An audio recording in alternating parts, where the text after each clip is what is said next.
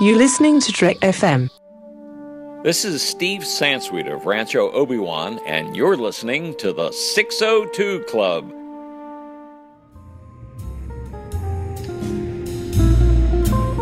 There was a little bar in Mill Valley where all the Starfleet trainees used to go.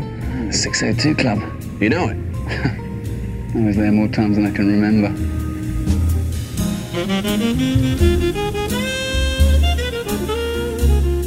Welcome everyone to that lonely cantina there at the top of the trees on Endor. That's right, we're back because well, we'll always have Endor, and it's so great to be back in the 602 Club here. Uh, the Ewoks make a fine brew of ale, and uh, I've got some wonderful gentlemen here to enjoy this conversation with me as we're going to be talking about aftermath. I don't even know Star Wars aftermath, life debt. Uh, Yes. Okay, there you go. So I've got wonderful gentlemen. I just uh, let everybody know who's here. John, I think you uh you, you jumped the gun there, but everybody knows you're here now. I'm Okay. sorry. I'm No, faster okay. than Usain Bolt on a, Uh, uh, you on a uh, microphone. yes, My yes, you're you're the fastest man in podcasting. So uh, Bruce Gibson is also here. work? I don't know. Um, maybe it just means you talk over everybody. So apparently. I'm going to Yeah. let John talk for me tonight. I'm also Bruce Gibson. you sound so much better. More intelligent. oh Ooh. man, Ooh, wait till we get further into this show. Kid gloves are off tonight. I'm ah gosh, I'm so glad to be here with these guys. It, it it feels like it's been a while since we have done a Star Wars show, and it has. Um, but um, we got the brand new aftermath book to talk about, so I'm excited to jump into that with these guys, and we might have a surprise at the end of the show for you. So I think you're going to want to stick around for that, but. Before we get into that, dive into that, of course, you can find the 602 Club and Trek FM all over the place. We're on iTunes at itunes.com slash trekfm. We're a featured provider there. Love being part of Trek FM. In fact, we just had our review contest, but you know what? If if you're on iTunes and you've never reviewed the 602 Club, hit us up with a star rating and review because it really does help us out. Uh, and I really appreciate everybody who's done that already. It means the world to me. Uh, we had so many reviews in the new review contest, and I some of them I, I thought there might be mist in my room or uh, some sort of dust or something in my eyes, but yeah, some of them are really really nice. So I really appreciate that you guys. And you know what I appreciate is that we don't ask for five star reviews, but all the reviews there for the 602 Club are five star reviews. So thank you so much. You can also find us on Twitter at TrekFM, Facebook at facebook.com slash TrekFM. We've got the Babel Conference, the listeners only discussion group go to Facebook there, type Babel into the search field, and of course, if you're on the website at trek.fm, you can click discussion on the menu bar, and that'll bring you to that group as well. Of course, voicemails, love getting those. I would love to hear what you have to say about life debt. Send me a voicemail, speakpipe.com slash trekfm, and of course, if you still enjoy writing long form emails, go to trek.fm slash contact, choose a show, choose the 602 Club, and that'll come straight to me and the other hosts guys, want to take you back in time to around the same time period last year. We got this new book called Star Wars Aftermath, and we had all been looking forward to it. And I, I know we all, in preparation, we did some serious homework. Not only did we read the book, but we all listened to that episode to kind of hear where we were. So I wanted to ask you guys what surprised you about listening to that review back? And let's kind of place ourselves at the end of that review coming into this book so people kind of understand where we are coming from as we look at life debt. I was surprised how sexy I sound. Um, Ah, Oh, yeah. wait. No, that was supposed to be the part I was talking. I'm oh, sorry. I'm sorry. I was surprised how sexy John sounded. no, when yeah, uh, it's interesting that it's been a year. I hadn't really until I started listening to that episode. I realized, wow, it has been a year because we were even talking about the new movie coming out in a few months, and and there was talk that you know what what are things about this movie that will affect the second book that the author doesn't know uh, while writing the first book, and it was our we were looking at this book, the first book, as a gateway into the new canon, and I was surprised that I was harsher then than I thought I was, and you guys were less harsh than I thought you were when listening back on it. Because I remember my memories of liking it more than you guys did, and I thought you guys were ripping it apart, but you were actually, you know, pretty fair and, and even on it. Yeah, I, I'm going to agree with you, Bruce. It, it was surprising to listen back, and uh, I it's so weird because it, I think the same thing can happen with movies that as you mull them over more, your your opinion can shift a little bit. I think that uh, what played a lot into all of our reactions back then, and I think this is a consistent thread in what we were all saying in that episode was, you know, they didn't give him a lot of information. He's coming in as blind as we are. They gave him maybe, you know, a, a sheet of information and they said, you know, build around this and he made his decisions. And so we we were not going after him based on his decisions. We were very much saying, you know what, this is just the first one out of the gate and maybe this is setting the stage for a big number 2 coming down the pike. A big number so- two, huh? Mm, yeah, I chose my words. and uh Yeah, the and, you know- intelligent one. no, but you know, we, we we were we were very much looking at it from from the perspective that we were um, expecting it to springboard into something bigger, and so I, I think that tempered our opinions at the time. what I loved about listening back is is I, I felt like that that show was a good incubator for all that the 602 club is how we try to approach things. We we want to be as positive we can on things but we also want to be fair. You know um same thing happened when uh, tristan and i were talking about suicide squad just a, a week or so ago. You know we had things we liked we had things we didn't. We wanted to be fair and give a good critique and i think uh, what we did in aftermath it, it's it's it's just uh, par for the course for the 602 club of trying to come at things the most positive way possible but also uh, got to give our honest opinion. We, we're not going to lie to you if we don't like something uh, but we're also going to try and tell you why we don't like it and how we change it. And so i loved listening back to that because i think it really sets the stage.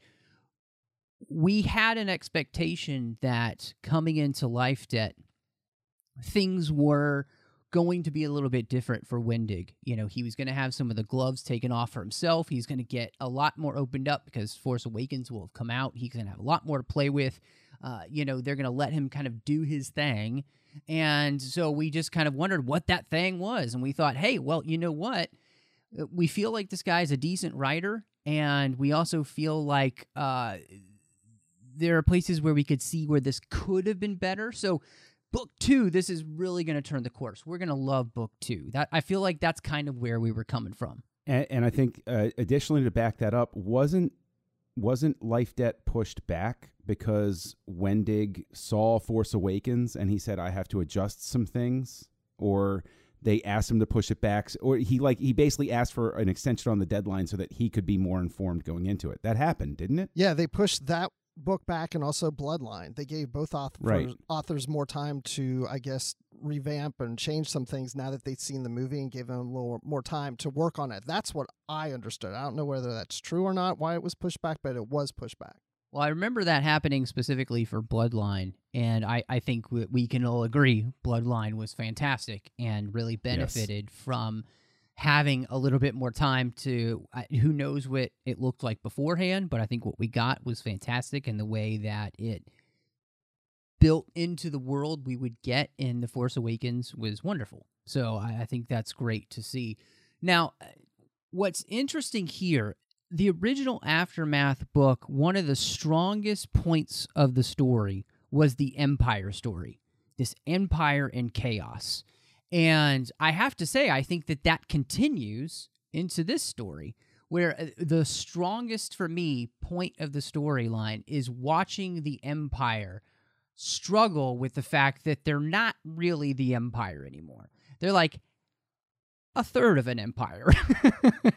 and the way in which the imperial leadership is still struggling on how do we regain control of the population and the narrative that no you want to join our side. Forget about the freedom and stuff. You want to be over here where you know we control you centrally. I we're going to we're, we're going to be the new socialist utopia. Well, I you know I I do think that th- there is definitely more form given to the struggle of the empire because in the first life debt it was everybody squabbling and then you know you find out that there was a, a major mover behind the scenes who had put everybody in place and was starting a liquidation of the problem assets for the empire. And uh, so this definitely continues down that road. And i agree that the imperial stuff here was very interesting. Um, I was surprised that the main baddie that we got the glimpse of in the first one, I kept expecting another shoe to drop, maybe a name that I would recognize, maybe something that would seem to have tied into the movie um, a little bit more strongly. And even though that thread was still interesting through the book, it was I don't know. I I I would be interested to hear what anybody else thought. Like when they went into the character's history, my reaction was, yeah, it's neat, but um, okay, yeah, I, I see where you're going. Like it just felt like it needed to be the. It felt like this book needed to be about all of the imperial stuff, focused on that, which is sort of how I felt about the first one. So let's just tell everybody uh, we all were speculating. Okay, who is this character? Is it is it going to be a Snoke? Is it going to be uh, a Thrawn? Is it going to be Mhm. any of those types of uh, characters?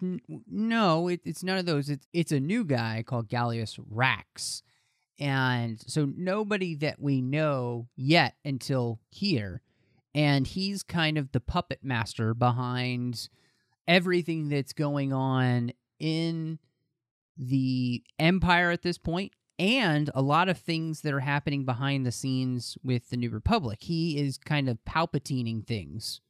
Uh, I think I just created a new adjective. Uh, palpatining things, you know, when you're behind the scenes controlling everything. Yeah, You're not a puppet a master, verb. you're Sure, a yeah. palpatiner. So, uh, and and I thought, you know, this this is kind of fascinating. This guy kind of has a little bit of some of the other characters we know. He's got a little bit of Palpatine. He's got a little bit of Thrawn. Uh, it's kind of interesting. I like this. And so for me, really strong addition to the Star Wars saga and really interesting to watch as the Empire tries to figure out how to gain control of the galaxy again. And one of the ways I thought that was so interesting, they're like, well, we just need better propaganda and we need to craft a narrative that helps control people, whether it's true or not. And I was just like, all right, you guys know I love this theme because it's so relevant to today's society where truth doesn't matter. It's just what we tell people that matters. And if we say it loud enough and long enough, people will believe it. So if we just keep telling people that the empire is awesome and we do some altruistic things every once in a while, people are going to love us again. They're going to be begging us to come back. I'm trying to remember. He he said a line about uh, not truth but fact, or was it fact and truth, Right. or something like that? Yeah, Yeah, he that- actually that- says facts are flexible, and these graphs do not point to the truth of which you speak, even if they do not precisely portray them. Yeah, they go on, and, and I just I love this idea that it it's not about facts and stuff. It's really not even about the truth. It's just what we want people to believe. So we just need Sure. to get out there and tell them what to believe, and they'll do it because you know what? In the end, people are stupid and they're just meant to be ruled. And I thought that was the interesting thing about the empire is for them at the top, people are meant to be ruled and controlled. They don't they shouldn't have a say. Yeah, I, I mean, but there there is that interesting split as well in the sort of the shadow council that um, there are those who want to go back to uh, uh, you know the the empire's other known way, which is crushing people underfoot, and so there's an interesting debate about, and I think Rax is the one that really. Uh, uh, gives focus to this of you need a blend of these things. You cannot rely on one or the other. They are both tools to you know to an end. Um, but uh, you know, speaking of Rax and the and the machinery of of it all and everything he put the machinations he puts in place, there was this obsession with Admiral Sloan of being tested. And I just have to ask did it feel a bit stretched by the end where every single sort of thing was, oh, well, this is another test. Oh, no, this is another test for you. Uh, you're not quite done yet. And it's This like, is another okay. test of the emergency empire system. This is only a like that. test. Yeah. Uh, but I mean, I, am I on an island on that where I'm just kind of like, okay, enough with the tests? I hear what you're saying, and I really, I think there's a lot of validity there because by the time you get to the end and he kind of fully reveals the plan, you know, it does feel like a little bit tired. Eh, Like, okay, okay, finally we're there. We're at this point, and uh, Right. what what's you know if you've been paying attention to the book i think that it was kind of obvious what he's doing that he's maneuvering all of his the people that are going to stand in the way of his plan to be on the chopping block you know he's it, it's it's like he's got his empire little black book and he's just crossing off the names slowly but surely and I, I thought that was strong but what was annoying is that if he has this person he thinks he should be able to use and to really be part of his plan, it's like eh, after maybe two tests, let's get her in. You know, let let's let's get her into the the inner circle there with you, so that we can stop this. Because that's just really frustrated by the end as well. Yeah, I felt like he's manipulating uh, the the empire to work in his way and, and trying to ma- manipulate everybody to be on board with him. But at the same time, he's constantly manipulating Sloan or testing Sloan, and it's a continuous test. And I think his energy should be more in his objective with the empire than to just keep testing Sloan. Uh, and and if he doesn't trust Sloan, then he doesn't need her. So I'd rather see him get rid of her than to keep testing her. So it got old, the testing after a while. But I have to admit that I really like the name Admiral Rex. I'm thinking of changing my handle from Admiral Rex to Admiral Rex. You do, and I will disown you. I will completely disown you. I will. You will. No, no, Admiral Admiral Rex. Wait a minute. Maybe that's who he really is. Huh? Huh? No, it's not. It's We- not. we But one can dream. Hmm. That Yeah. makes a lot of sense. That explains a lot about Bruce. Hmm. Yes. Doesn't it though? It Yeah, does. It's starting to unravel now. I, Oh, I no. think I think that th- what we're saying though here for the most part though i- is if there's one part of the book that we're all pretty unanimous on it's that this stuff about the empire is really good and it's really fascinating it reminds me almost as if it's an extension of some of the stuff that we got in lost stars getting to see things from their perspective and I really like that because it kind of humanizes them in some ways and it, it just makes them a more interesting villain. And to see the ways in which they're really struggling to come to terms with you know you it's like when a this is kind of going to be a weird analogy but this it's like if a church loses a really charismatic pastor but there's nobody else behind them who's been doing the work and then they, they kind of flounder in the end i don't know if a lot of people get that reference or uh, take any sports team you know if you build it only around one person and then that person leaves the sports team to go to another team and the team just kind of implodes in on itself that's kind of how I feel like the Empire was. It's like Palpatine had built himself into the point where he's the Michael Jordan, but there's no Scottie Pippen, there's nobody else around him. It's just him. It- I've I have an even better sports analogy and one that many people uh, across the country and the world will find appropriate is imagine what's going to happen to the Patriots when Bill Belichick leaves. It's going to Can be we chaos. talk It's about gonna- the Patriots? No, but I'm just saying he's No, the I evil kidding. emperor over there in New England. Oh, you're right. Yeah. You know, No, it, it, it exactly. And so I, I think that makes for a really fascinating storyline. And I have to say that the thread continuing in here was really interesting. Now, I do have a minor quibble. Remember that black box that we were so excited to figure out what was in that black box? None of that comes into play. that's in that's an interesting point. That's an interesting point, Matt. You're absolutely right that that black box that was yeah, what, or the holocrons, right? Uh, uh, that that you had a problem with them being holocrons, but I have a problem with the fact that they were. Oh, look, it's it's all of this stuff about where they're getting their funding. It's And tax has info. Right. oh no, They Admiral raided the Rex didn't- IRS. yeah, he didn't carry the one in his uh, withholding column. Um, and it's Dang just that, Luke Skywalker! That's why he's missing. The IRS is holding him. Now the holocron Oh, was wow. used at the beginning of this book, just briefly, when they were going to. I don't remember the guy's name now, but they were going to get that imperial agent that left the Yeah. empire. They were they they used the information from the holocron to know how to get to him, and how to, how Yeah. they found him. So it was briefly briefly used in here. Eh, I, I, I mean, I got to be honest that there were so many threads from the first one, and again, li- when you know, listening back to when we were reviewing it, we were very lenient on a lot of things like the interludes because we said, oh well, you know, this will have some payoff in the next one probably. This is all just setup, and I, I, you know, we we get we get the mosaic crew back and everything, but you know, so long as we're talking about threads that are sort of left open ended or uh, I would say not not connected very well. We have an interlude in the first book where they set up that what Han and Chewie are going to be doing. We're going to get our friends. We're going to race in. We're going to uh, charge through, and we're going to you know free Kashyyyk finally, and we're going to get this done, buddy. And in this one, by the time we finally get back with them, it's all over. It all already happened. Yeah, which is, I have to say, by the time you actually get to some Han in this book, we'll just talk about the story now. Uh, Okay. Is the fact that it's halfway through the book. Han doesn't show up. He has a brief cameo at the very beginning where he's talking to Leia, and then that's it for another like 100 pages, and you're halfway through the book, and you finally find out where Han is. And you realize, yeah, that whole part of that story is already over. Han and Chewie have gotten separated. Chewie's in a prison on Kashyyyk, and it's just like the book's called Life Debt, right? Uh huh. Mm-hmm. Why isn't the storyline about Han and Chewie? Why aren't they like the main characters here?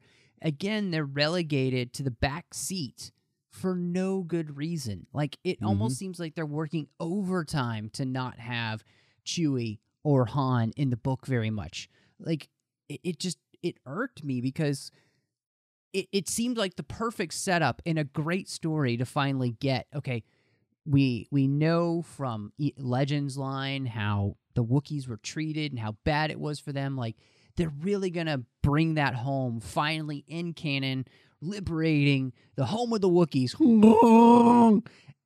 And then it's it's so truncated in the story i just wanted to throw my ipad against the wall. I was so frustrated. Uh, yeah, to- uh, totally, totally with you on that. And in terms of uh, you know, portraying their subjugation, uh, Wendig tries to, but he does it by way of an imperial overlord who is such a sort of like hackneyed stereotype that like the character is so non-resonant, and that's that's one of the, I think one of the biggest problems. You're right. It's called life debt, but barely has like the first thirty percent of the book because uh, reading on my Kindle, I didn't get page counts, so I just got percentages. The first thirty percent of the book, I, I I'm sitting there and I'm wondering, what? Why is this even called life debt? What does this even have to do with life debt? Nothing, nothing at all. Call it something else. Don't set my expectation like that. Um, but it it's just it's.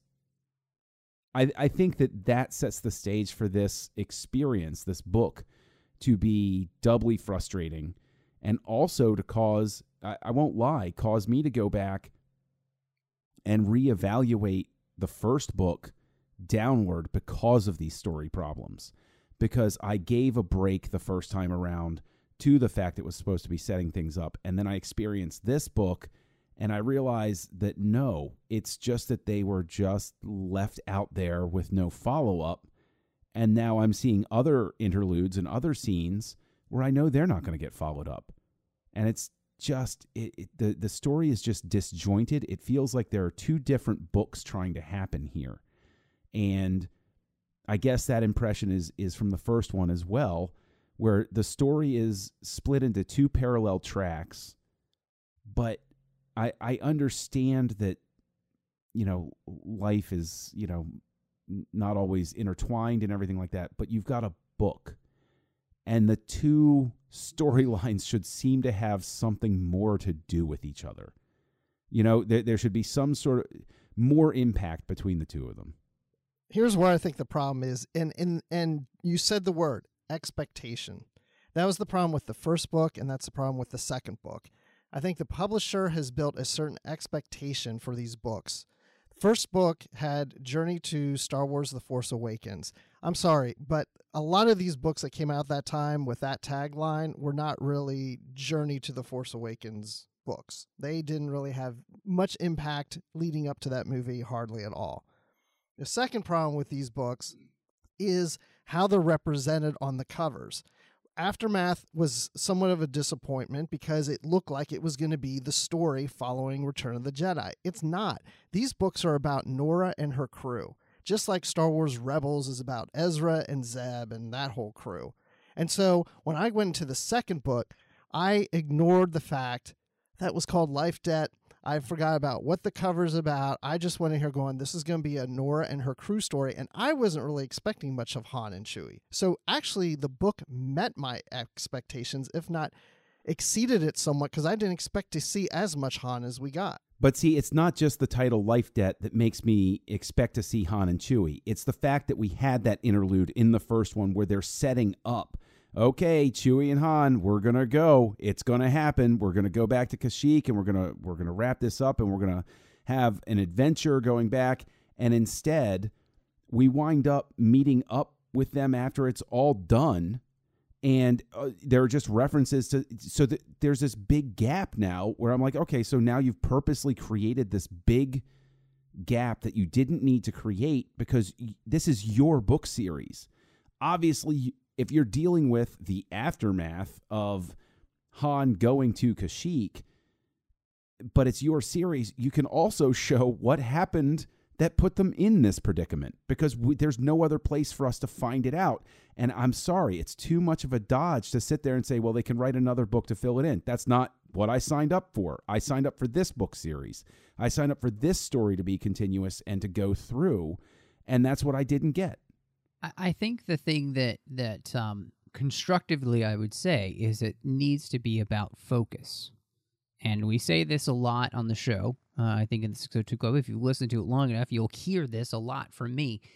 There's not enough focus. There's this kind of strange uh, bipolarness to the book, where uh, and and schizophrenicness to it, where you're just kind of jumping around from place to place to place, but you're never settling and focusing enough on one thing to allow that story to grab hold of you and carry you forward. There's no really good narrative theme throughout either of these two books to really get you to any kind of place. You know, Bruce, I agree with you. If the storyline is about Nora and her crew, then make it about Nora and her crew and forget about all this other stuff. And, and a lot of the same way that you do with uh, Claudia Gray's Lost Stars that story is about those characters that she creates and everything else is just periphery.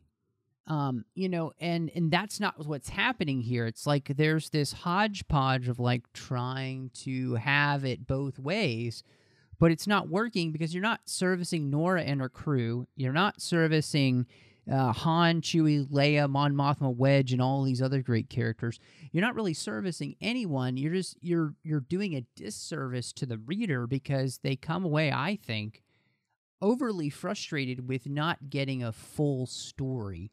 You know, uh, I I because I get what he's trying to do. You know, kind of setting up the stage for what the universe is like that leads to what we get in the Force Awakens. I get the thing about we're giving you these tastes of what becomes the Knights of Ren uh, in those interludes. I get that we're, you know, getting to that place where Leia is on one side and most of the Senate's on the other. You know, I, I get this idea that the Empire itself is seems to be pulling itself apart on purpose, creating its own internal civil war so that they can go do the thing that they're going to do, which is to become the First Order, hide away for 30 years, not be seen, and then come back, you know, da da, bigger than ever. And I see all that stuff, and I just realized people are going to call me out uh, because, you know, I can see what they're trying to do, but the execution, I think, here is very, very poor. And there isn't enough character or themes to truly pull me forward. And everybody who knows the show, listens to me, knows me, character, themes. Give me those things, I'll forgive you a lot of stuff. That that is, uh, I'm glad you said theme because that is very specifically something that is a note that I took, something that I wrote down. I asked myself the question, what is the theme of this? And it's I I know I don't think a theme is setting the stage for you know condition of the galaxy. What is the theme? What is the point of what I'm experiencing right here? And through the whole book, I struggled with that. And I think that speaks, Matt, to what you were saying about the lack of focus, that there is a, it's just a disjointed experience. And I, like the, the, the book would have really, really benefited from just, I think, uh, I, I don't know, what would, would another extension have helped? I, there's no need to rush this at all. You know that was something we talked about with the first one too was oh well we got to get this book out and you know well we're leading up to the force awakens et cetera et cetera et cetera but we don't know too much yet and now here we know more. Well i mean like what what is the point now even of releasing this one? Because this isn't really doing anything to further the story i would point to a book like bloodline for that that furthers the story while having focus and a theme and presenting these periphery things. Like if you want to treat Han like a periphery character, there's an example for you right there where he's in it and you sort of know what he's up to and you know that there's this situation and things aren't quite working the way you expect them to. Whereas with this, he's just sort of like thrown in there because it's like, well, yeah, yeah. You know, we got to have the Wookiee thing because we promised it. And it like it just feels slapdash. Yeah, I mean, I agree to some point. I mean, I thought the characters were more developed in the first book, and I thought they were less in this one. Um, I mean, listening to you guys talk about it, I, I see what you're saying. Uh, it didn't affect me as much, and maybe because I went in with low expectations, I, or maybe no expectations at all. But I found it, I found it to be a fun read. I actually enjoyed it. I liked it better than the first book because I felt like, as you were talking, uh, Matthew, about the Empire, I felt like we were getting more of that. We were getting more meat. The first book I felt like was setting it up because they were all talking about the you know different factions and where they go, and now we see them actually in play. So that I was interested in, and I didn't miss seeing Kashyyyk. And like I said, maybe because I wasn't expecting it, it's almost like episode two and three. You end episode two saying you're going to Clone Wars, and then you get episode three and it's already over. Well, where was the Clone Wars? You didn't even touch on that. Uh, if you just looked at the movies alone, but I, I see what you're saying. It's like it. I guess the word pale comes to my mind. Everything just seems like a pale representation of really what they're trying to get to. Uh, and I think that there's also a pale representation of because we've mentioned they bring back the you know the characters and we've mentioned Han. Han in specific drove me nuts in this book because the dialogue coming out of Han Solo's mouth didn't sound or read like Han Solo. It sounded like I have a character that needs to relay this this uh, exposition, and Han is there, so Han is going to have this big dialogue, and it, it's or excuse me monologue, and it was frustrating to me because you need if you're going to bring in these characters, you have an obligation to make them sound like them, even if they're at a different point in their life. Han's at a different point in his life in The Force Awakens, but he still sounds like Han. Yes, some of that has to do with the fact that Han, that Harrison Ford knows how to deliver the lines, but it's also how they. Uh, and Larry the lines. Kasdan is writing Han, and we've got Right. to admit, Larry Kasdan probably writes the best Han out there. but there you go. You have to respect that. And even if you can't write it as well as Larry Kasdan, you at least have a template of three movies where you can sit down and you can say, So, how does Han Solo speak? And that is important. That's really, really important to get right. No, I, I think you're exactly right, John. because when you were talking about these old characters being back in the book, like Han, Leia, Chewie, Wedge, Mon Mothma, we get more of them in this book than we did before. They are more active players in the story. They're not just interludes. And I think that is the most important when you're writing tie in fiction. And, and Bruce, you know this too, because we both read Star Trek books, Star Wars books. We uh, do literary treks. We comment when we don't feel the voices for characters coming through. You know, I'm reading uh, right now because we're going to be talking to David Mack on our uh, newest literary treks and reading one of his books about the original series crew. I hear those characters. I hear Kirk, I hear Spock, I hear McCoy, I hear Sarek. None of the characters there. When I, I, I can hear the actors' voices saying the lines because it sounds so much like them. It sounds like something they would have said in the show. I'm I'm with you. I didn't recognize Han or Leia in the story at all from the dialogue. It just didn't feel or sound like them. It sounded like pop culture ideas of what they think Han and Leia sound like, but that's not really what they sound like. And and part of that I think is is that to get Star Wars dialogue right, it needs to come off snappy and it needs to feel like a 1940s serial no matter what you're writing whether it's Clone Wars, whether it's Rebels, whether it's the books eh, that's really where the dialogue comes into play. Those are the kind of monologues you should get.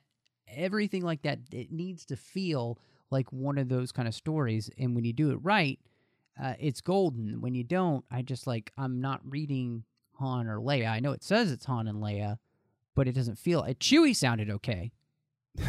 well, at the very least, we know that one character was snappy, don't we? oh, Thank you. I'm dropping the mic and dropping out now. oh, oh gosh. Um, let's let let's save that. Uh, because I do want to talk about some of the other older characters before we kind of jump back into Norra and her crew. Uh, I wanted to talk about Mon Mothma in this book because I think what is her deal?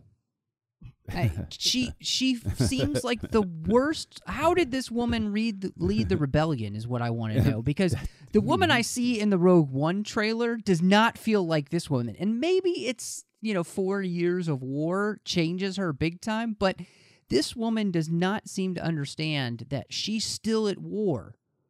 You you can't pull out before the job is done. You know, she like- also doesn't feel like she could lead anybody. No, Any, she doesn't. She couldn't lead a contingent of people to the grocery store in this book. no, because they just keep bickering about what cereal to get, and she just trying to keep make peace. and she was like Maybe that in the we'll- first book too. She was because it wasn't Yeah. that one. She was just like, oh, you know, we're not going to fight. We just want to be peace. We just. It's like it's like you're saying we're still in a war, Mon Mothma is a hippie. Pretty much. That's Flower kind child. of what she sounds like. Save us, Rogue One. I swear I saw her at Woodstock. it's the I- long flowing robe. and and I a part of me likes the thematic element there of the idea that war grates on you and it can create people that want to again craft a narrative that we don't need to be in war anymore we just need to get out before the job is done like it's almost as if she's forgetting what she's fighting for because she's started to become the mathematician. That's why they haven't gone to Kashyyyk because the numbers didn't play out. Uh, you know, like we've stopped helping people and doing what we're really supposed to be doing. We're we're supposed to be out there liberating the galaxy, giving them freedom. But we've stopped doing that because it's not really in our best interests anymore to go to Kashyyyk. It, it could cost too many lives, uh, you know, uh, yada yada yada. I mean, it just sounds like a long litany that we've heard in the United States a long time about certain issues. Uh, it, it just feels very familiar, but I don't expect it to be coming out of Mon Mothma's mouth. Like I don't expect her to be this character, and and what I'm frustrated by is I feel like you're actively destroying a character which I loved in the original trilogy. I I loved the character of Mon Mothma. I thought she was she had such a mystery about her, you know, and everything. And then, you know, seeing that Rogue One trailer, I'm just like uh, th- her. She has a presence. She feels like a strong leader. You know, uh, right. You have you have to believe that this woman had the stones to stay in the Imperial Senate while managing a secret rebellion against the guy that she saw in the Senate. You know, however however many days she was in session, right? She was going and she was in the same chamber as Palpatine while, you know, playing a rebellion behind him with Bail Organa. That does not convey in this book at all. I do not I do not buy it. And that is I think that is what doesn't resonate because you know uh, Mon Mothma gets, you know, uh, what, 2 seconds in Return of the Jedi. And it's kind of like, "Oh, who is that?" And you know, everything's been backfilled since, but at the same time, what we know about her we don't even need to know her in a previous film. Like you can't possibly sell me on the idea that this woman would have engendered the loyalty for people to spend years throwing their lives up against the imperial machine. You know like i, I wouldn't i wouldn't look at this person and think oh well yeah you know i i go to war for her. Sure. I think she's in there to represent the weakness of the New Republic. And I think that's what the author is doing with her. I don't think he's actually staying true to what we know of the character and what we're seeing in the Rogue One trailers. I think he's just saying, okay, this is the character to represent that weakness in the New Republic that the Empire's pointing to. Which is fine. Do that. Just don't do it with Mon Mothma.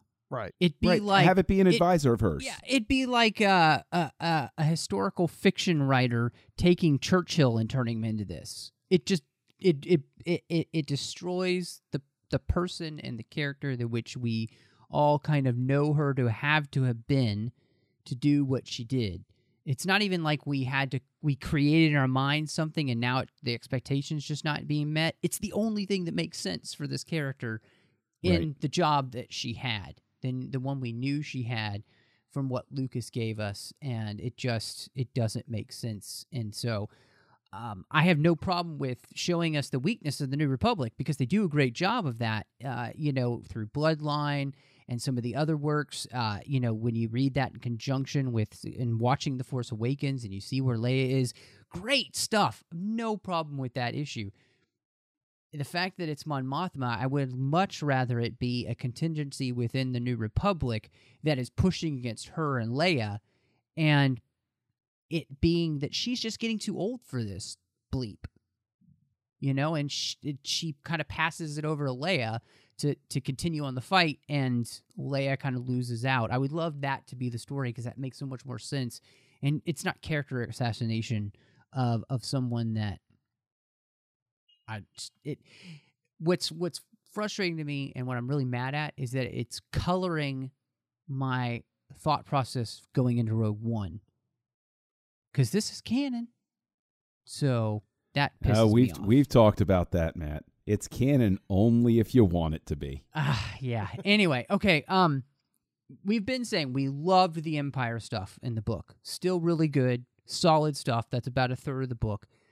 The the, the storyline with with Han and Chewie really got frustrated on that. Most of us, uh, Bruce, uh, you weren't really expecting them to have a big part, but so we're teetering there. Uh, we get back to this mosaic crew, uh, as I call them here, uh, Wexley's crew, and when did this turn into like a really bad CW show with a lot of Thank you. bad melodrama like you know uh, the jazz and jom you know shacking up every five seconds you know violently uh norma and wedge having their little you know like will they won't they They're, are they ross and rachel of the star wars galaxy I, I mean, um, and and then you know you got Snap, who gets his name because apparently he snaps his fingers like his daddy did, uh, and Wedge thinks it's cute to call him Snap. So thank you, Wedge, for naming Snap Wexley. Thank you, Chuck Wendig, for making me dislike a character who's simply an X-wing pilot in The Force Awakens. Um, you know, I would, uh, I would offer I, that is a great way to uh, to sum it up to say that it's become like a CW show because the entire thing driving everybody is basically like getting laid, and it's like, well, what? This is not what you're. This is how to what? This doesn't make any sense. On top of that, the whole cliche. I'm going to attack the cliche here of oh, they're throwing punches at each other, and now they've fallen back into the room and the door closed, and womp womp. Oh, that's not punching I'm hitting. Uh, like what? That's that that's crazy, and it, it's unnecessary. I think that it it spends it wastes time uh, by uh, you know like the it takes away uh character. I think Bruce Bruce you said it earlier uh, while we were talking tonight. Like it takes away some of the forward momentum that the characters had by the end of the first book. They seem to sort of just become sophomoric and childish. They they seem to regress in this book. I like these characters in the first book. I wasn't in love with them, but I I did find them a bit interesting. Norra I never found interesting, but the rest of the cast I did. But then in this book, I just I, I felt like they went nowhere. I didn't feel like there was really any growth to them. I didn't feel like they've really come very far. Uh, you know, maybe Temmin is, you know, a little older, but that's that's as far as I can give him. Jazz actually, or Jazz, I guess is her name. Jazz Jazz I liked more in this book. I thought she was given even uh, as much to do as she had maybe in the first book. Uh, John having the relationship with him made her even a little more interesting, but yeah, it was a little awkward and, and weird at times of some of the things they introduced in here. It sounds like this room does not like CW shows the way you're talking. Yet, Hey, I all love you do is Arrow watch and the Flash and uh, the you know Legend of Tomorrow, and I like Supergirl. I have no problem with that. What I'm saying is, it was like the worst of a CW show. It felt like we're what you know some sort of uh, Vampire Diaries crossed with Seventh Heaven. Uh, th- you know what? Wait a minute. Maybe this was Dawson's Jedi. Dawson's Huh? Jedi. Yeah, yeah. I, I, it could be uh, uh, Kashyyyk Creek. Oh, I like that too. See, that that okay. Again, Lucasfilm, we're available. Okay, we will work cheaper than anybody else. Come on, come on by. Yeah, I mean, just put us on Dave Filoni's team. We're winners. Yeah, we can make it work. We can make it Well, work. Well, it's funny you're saying it's like a CW show because when we read Lost Stars, which is a young adult novel, that should have felt like a CW show more so than this novel did because this is for adults. Thank Th- you. And what was so great there is that the melodrama worked in the same way that Han and Leia's relationship worked in Empire. It was the same kind of thing.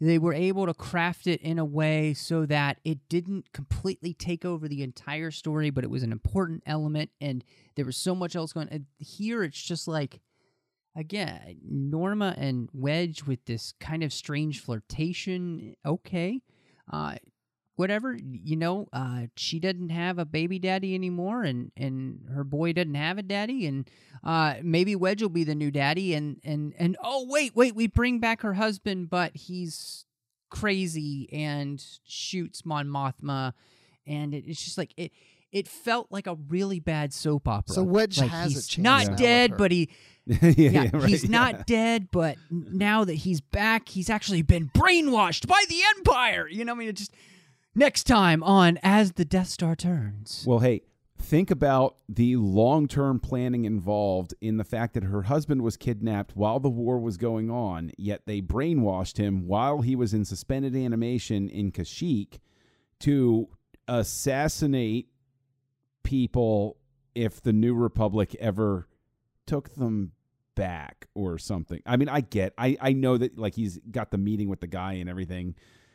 Like, it, it's so it was so unnecessary to bring him back. It it it was I think it speaks to again all of the problems we've sort of hit on throughout throughout you know th- this conversation where it was just a forced choice that didn't play. It didn't work. It was it was a bad impulse to follow. And you know, if you're going to develop the wedge thing, develop the wedge thing. Give it some weight, which I think speaks to another criticism from earlier in the show of wh- where I think you said Matt, like you're not given enough time to like latch on to these new developments. You can't get there because oh, okay, well they're going to develop this relationship with oh, and the guy's back and he's in a set. What? What's going on? And it's it just contributes even further to that disjointed experience. I think you're right with the word weight. It just doesn't have the weight. It's like it it just the meat isn't there. It's like it could go there, it could happen, but it's it's like I said earlier. It's just everything pales into what it's to me what it's supposed to be. It just doesn't reach all the way to to that that grasp of weight. You remember those uh, chocolate bunnies you, you would get at Easter, and you'd bite into it, and it's hollow. Yeah. That's what this feels like. Is one of those hollow Yeah. chocolate bunnies where y- you've put a nice facade out there. It had a, a nice wrapping. The foil looked good. You took the foil off. You got to the chocolate. You bit in, but then there wasn't anything in the center, and it just made you wish you were you know, had a Milky Way. What's frustrating here is that there are some great things that are happening uh, in that that cover and in that that first layer of chocolate. You know, the Empire stuff here is really good, really interesting. We're we're talking about some really great themes, you know, uh, and we're harkening back to some great things in history. Uh, you know, of people trying to get their empire back, and you know, you kind of think about what some of the conversations might have been between World War One and World War Two in Germany, and how they move forward and that kind of stuff great stuff. Uh, you know, some of the interesting things that are happening with the New Republic. Uh, even though I don't like what's happening with Mon Mothma, what I do like is the questions that it's bringing up about, you know, how do you finish a war well so that it wins the peace for the most amount of people and what do you become after that you know what do you replace an empire with great questions but what happens is is that it it stays hollow there's nothing that's filling in those wonderful gaps that we're creating here again in this story which makes as you said John you're feeling like oh I need another book to explain the book and that's Right. that that that needs to not uh, if I've said anything about this new canon is that you need to make me feel like that I I was rewarded by reading it because it felt important and this is only half a plot. Mm-hmm. No worries, we're still driving half a plot. Yeah. Uh, you know, it's and it's frustrating thing because you know, we get to the end of the story and we kind of get a even further background of Rax. And this final mystery is dropped on us that revolves around Palpatine and Jakku and something very important in the sands of Jakku underneath that planet somewhere. And it is kind of a really cool it's it's a great mind-blowing thing. You're like, "What?" You know, I mean, that's the stuff. That's the mythology. That's the thing. Like John, you and I have complained sometimes about Rebels. Love that stuff. You know, give us that. The stuff that's really important that connects to Palpatine and all this stuff, and it's connecting to Jakku, so it's making that. I mean, but instead we're you know Mm-hmm. stuck on Kashyyyk's Creek, and uh, you know Mm-hmm. she keeps climbing into Pacey's window, and and and you're bored. You know, like because because that mystery to me again that kind of hooks me to want to go to that third book but you know what i'm saying like it's there but do i trust that it's going to get paid off because i've you know what i'm saying uh, what do you guys think about that final mystery Well, I can tell you that it was very cool to think, oh, so wait a minute, Jakku has an importance after all. That's interesting. Okay, so you know we've got the this sort of thematic thing going of okay, you know it's not just happenstance. It is once again the force directing things to happen at a certain location all right, I can buy into this. Obviously, I've been a Star Wars fan, and this is a recurring thing: is that the Force brings everything to nexus points and everything like that. It leaves it again at the point where I, you know, it's once bitten, twice shy. I I can't I can't put any faith into the fact that that's actually going to pay off other than you're going to find out that like Palpatine buried his favorite robe there or something. you know? Yeah, Like, I mean, and he just, you know what you know- was in the black box? Holocrons full of uh, mob data and and Right. you know, tax returns. You know what's what's on Jakku? Uh, Palpatine dropped a slipper there. He really Right, yeah, his slippers. No, yeah. no, no. They go Yeah. back and they pull the box out and they open it and it's empty. And they said, "There's nothing in here." And the Emperor says, "No, it's my new clothes." The Emperor's Oh. New clothes. no, yeah, yeah, you know what? And, uh, yeah, they they go and they say, "Oh, Palpatine buried his treasure here," and they open the chest, and it's a little note that says, "My treasure is in every Imperial heart." Oh and there gosh. you go. oh man. Okay. Um. Yeah. I, you know, I I don't know. Uh. I, and I. I'm trying to stress here throughout the show is that we came in very hopeful for the book. Uh, we we we cut a lot of slack to the first one. Uh, I think we we were very fair to that, and and the problems that we're having here are structure related. They're uh, choice related to the characters and the storyline, and just too much crammed in, but not enough substance. You know, uh, and what we want is quality, not quantity of story here. And so it's like, I some of the stuff should go. You know, cut out those interludes and just you know spend those five or you know probably twenty pages you get with interludes, maybe less. eh, Put those towards other story elements. You know, cut out some of the melodrama, give us some more meat on the bones, and I think that you really could have shaped this story into something interesting because, as we said, the Empire stuff's interesting. There's some great stuff going on with the New Republic, and you had a fantastic story to tell with Han and Chewie. You know, and and find a way to get Han and Chewie linked up with Norra's crew because they're they're the only one. I mean, they're kind of like that Rebels crew. You know, uh, perfect fit for Han and Chewie to go do their thing on the Kashyyyk. I don't understand why the story had to do what it does, where it's like we push Han and Chewie to the side, eh, but then the the storyline for Norma and her crew is really not all that interesting. Um, you know, make them interesting by letting them interact with these legends so that they can become legends themselves. The same way the Rebels crew has become that by interacting with legends like Ahsoka and Tarkin and Vader and and and making them people that you're like starting to really love. And I, and I think that's my frustration with this. And so I want to ask you guys uh, before we get to our surprise, what do you rate Life Debt, Bruce? I rate it higher than John's. Whatever that's Well, going to we be. don't know. oh, so this is like the Price is Right of ratings. You're going to see what I bet, Yeah. and then you're going to go up by one star. Ju- I got you. Just one hear I had one dollar. Five John stars goes then, one Bruce. It's dollar, five and you're like two dollars. Yeah. Okay, I'll give it real quick. So the first book I gave three, and Mm.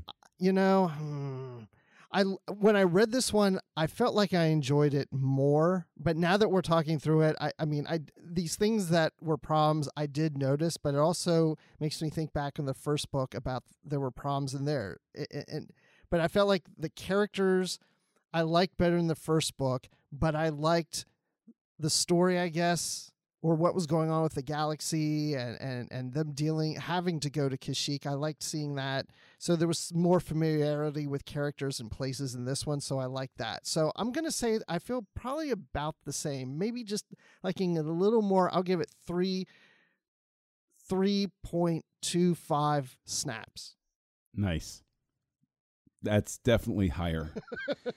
and look, I look, I, I everybody should know. I I am as you guys are a host here on Trek FM. I do come into things. I give everything a fair shake. I honestly do. And I don't like, you know, ragging on things or being negative. I legitimately do not. I promise you. But I can honestly tell you that if I'm being straight up with this, if I were to freeze my initial review of the first aftermath in amber and say it's two and a half and not revise it based on you know further reflection or anything like that i cannot honestly give this book even that. And I hesitate to give it a rating at all because I will sound harsh or harsher than than is the norm or something like that. But I, I have to honestly say that this was so dissatisfying for me that it was basically like living a flashback of why I stopped reading the original EU because I got tired of getting into a book and being frustrated and having to treat it almost like a comic book where well this issue might not have been good but it'll be redeemed by issue 57 or oh Spider-Man's a clone never mind the last year that happened it's all going to be better now and I can't I can't do that and so I would just say that if I were asked my honest opinion about this, I wouldn't even give it a star rating. I would just say I do not recommend reading this. If you want to find out any key plot points that happened, go on Wikipedia and they'll spoil it for you there.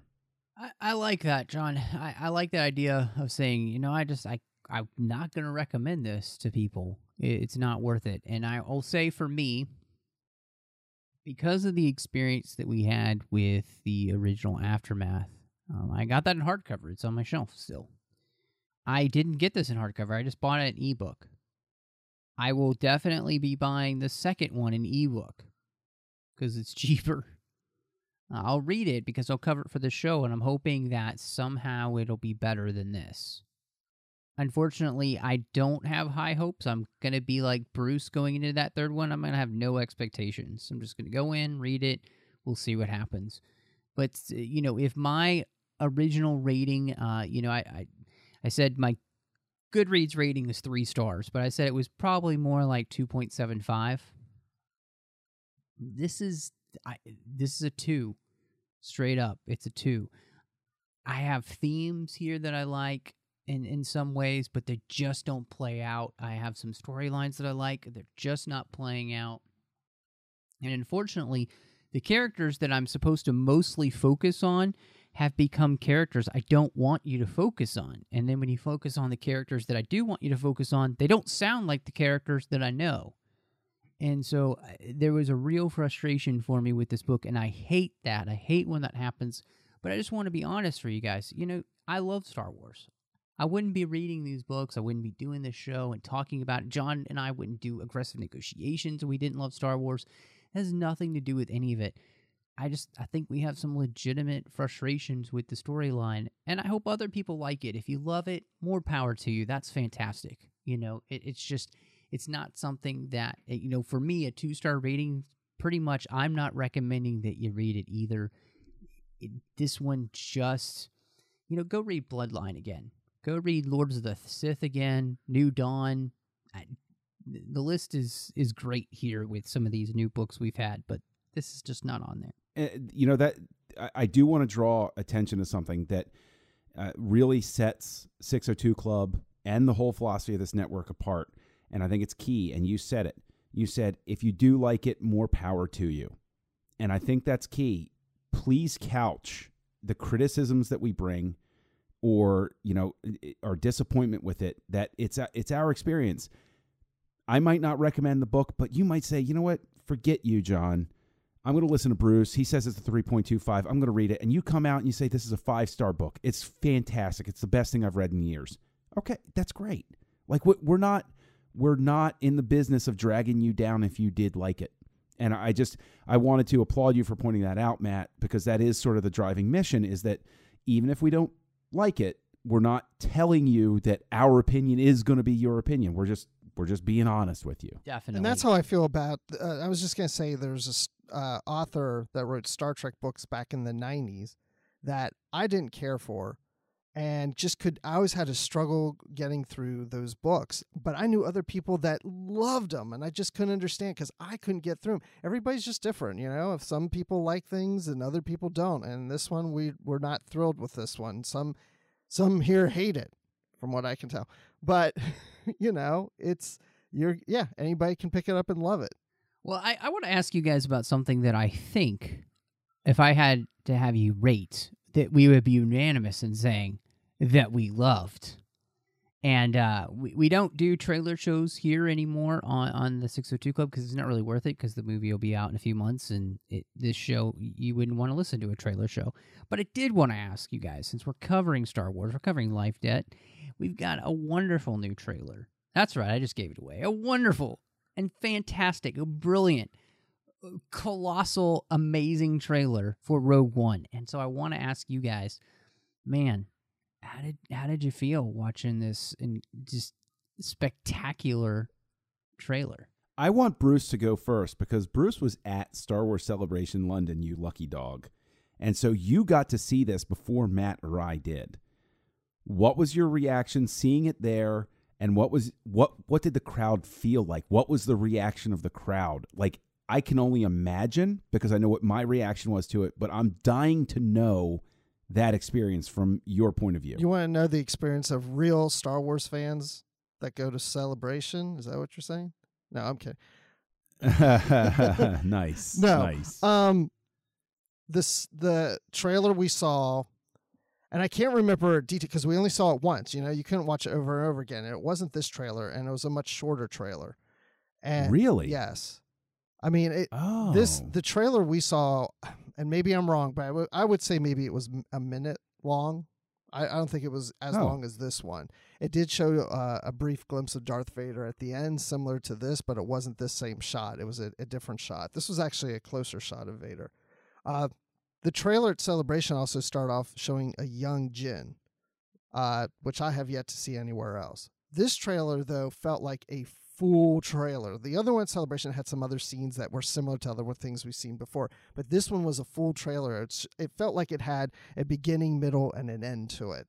And I like this trailer a lot better than what I saw at Celebration Europe. Okay. Okay, that's that's fair enough. Uh, I mean, uh, I think Matt gave away how he feels about it. I I can tell you that um, the the thing I've been saying repeatedly is upside down Death Star is the best Death Star. Yes, I. It is that simple shot, that one shot alone. And Matt, I think I said this to you in a conversation we had uh, elsewhere. That one shot alone speaks to me that Gareth Edwards came in and said, you know what? I am going to innovate a little bit and I'm going to show you what you already know, but I'm going to just make it a little bit different. I'm going to make it, I'm going to tweak things so that it feels fresh and new. Like it's almost like a mirror episode of uh, Star Trek where the costume is off by just a little bit. And so you know it's something special. It's something new. It's a twist on things. And that upside, and I know it seems so weird to go on and on about it, but that upside down Death Star shot is, I have it as a screensaver because I, I just love it. I know how strange it sounds, but that trailer, that that shot embodies that whole trailer to me of just this beauty of oh my gosh, this is somebody coming to this with a real unique point of view who also understands and respects what came before. I can't wait to see this movie now. Like I am dying to see this movie. the, the thing that really got to me about watching this trailer and and I think everybody who listens to the show knows how much I love the Clone Wars series. And to me this felt like one of those arcs, specifically the Onderon arc come to life. It feels like something that Lucas would have created, but it's not Lucas, it's Gareth Edwards and he's bringing it to life. Uh, it feels like that extension that that uh, we get with Dave Filoni and what he creates. I feel the Lucas flowing through this film already, and to me, that's magic. This feels more Star Wars than Episode Seven ever did to me in the trailers.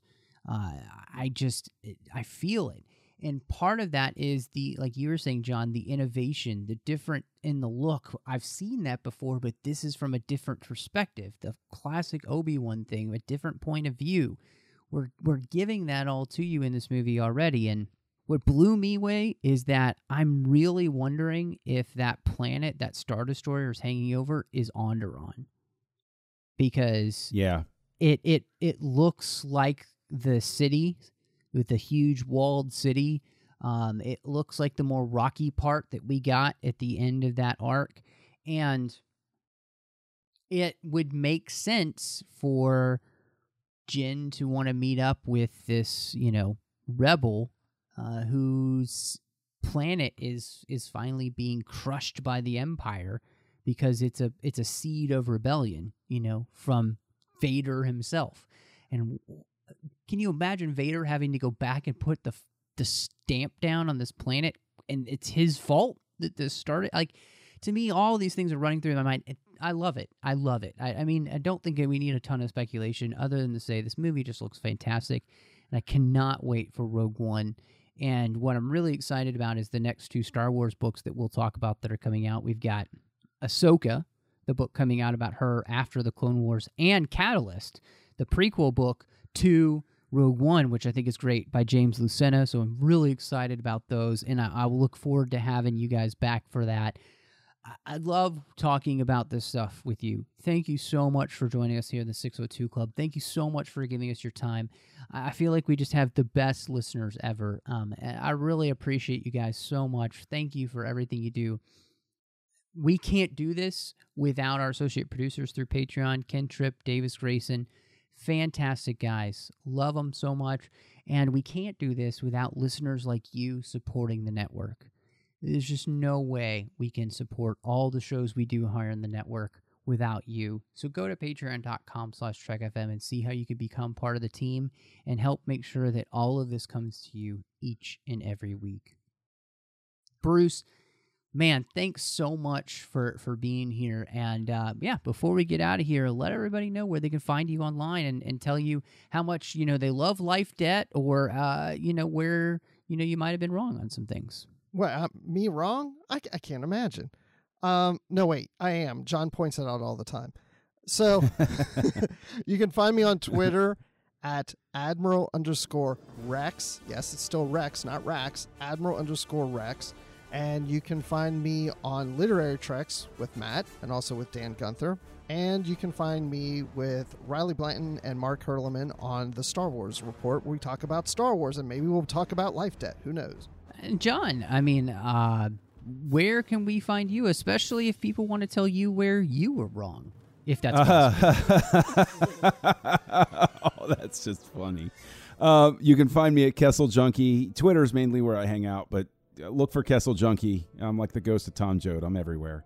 Um, you can also find me here on the Trek FM network on Stage 9 with uh, Mike Schindler talking about Star Trek creators when they're not creating Star Trek. Although I will say that recently uh, we just did a commentary track for Living Witness uh, because it's a an episode of Voyager written by uh, Bryan Fuller, and that is a lot of fun. So go ahead and check that out. And you can also find me over on Aggressive Negotiations, a Star Wars podcast on the Nerd Party Network that I do with Matt Rushing. Uh, it's a little weekly show that we do. It's a lot of fun.